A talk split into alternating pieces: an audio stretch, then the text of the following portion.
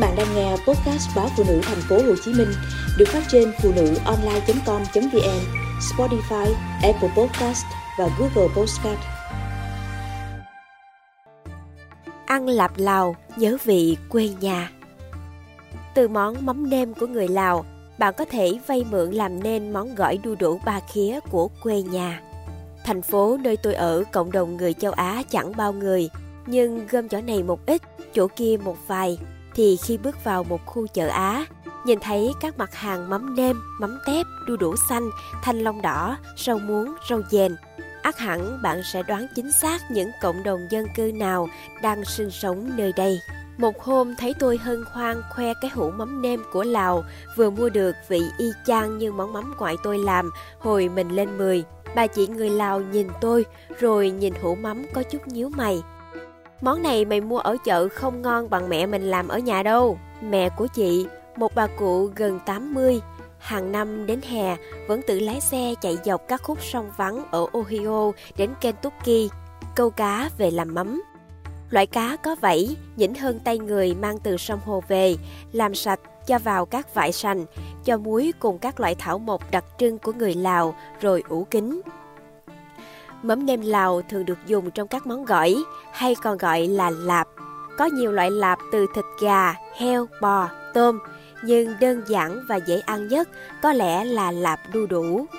Người Lào ăn gỏi đu đủ khá đơn giản, chỉ cần đu đủ xanh hạt còn trắng phau phau, được bào hoặc sắc sợi nhuyễn, tôm khô, đậu đũa, cà chua, chanh và một nắm ớt chỉ thiên, rồi cứ thế lần lượt cho từng thứ một vào cối, giả nhịp nhàng.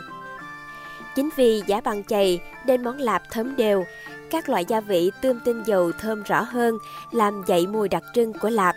Tất nhiên trong quá trình giả, người ta không quên rưới vào lạp vài thìa mắm cá sông.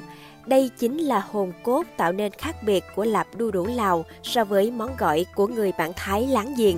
Vị mặn mòi của mắm, giòn của đu đủ, đậu đũa, chua của chanh sẽ hợp tác cùng độ cay ớt chỉ thiên, thì chỉ có thể vừa khóc rưng rưng vì ăn quá ngon, quá hiểm. Với những ai không thể ăn cay, khó lòng làm quen với món lạp này. Cũng may sau một đũa lạp cây xé họng thì vị mềm thơm, dẻo dính của cơm nếp Lào sẽ làm dịu lại cơn nóng nảy kia, dẫn bạn trở về thực tại ngay tức thì để còn nhẫn nha cho đến gấp đũa lạp cuối cùng trong đĩa. Bởi vậy, khi ăn gỏi lạp đu đủ, người ta không quên thêm một gói cơm nếp ủ trong chiếc giỏ cối, đồ đựng thức ăn đặc trưng của xứ Triệu Voi. Món lạp đu đủ không chỉ khoanh vùng phạm vi nguyên liệu của nó, mỗi cộng đồng có một kiểu ăn khác nhau tùy vào những gì họ có sẵn.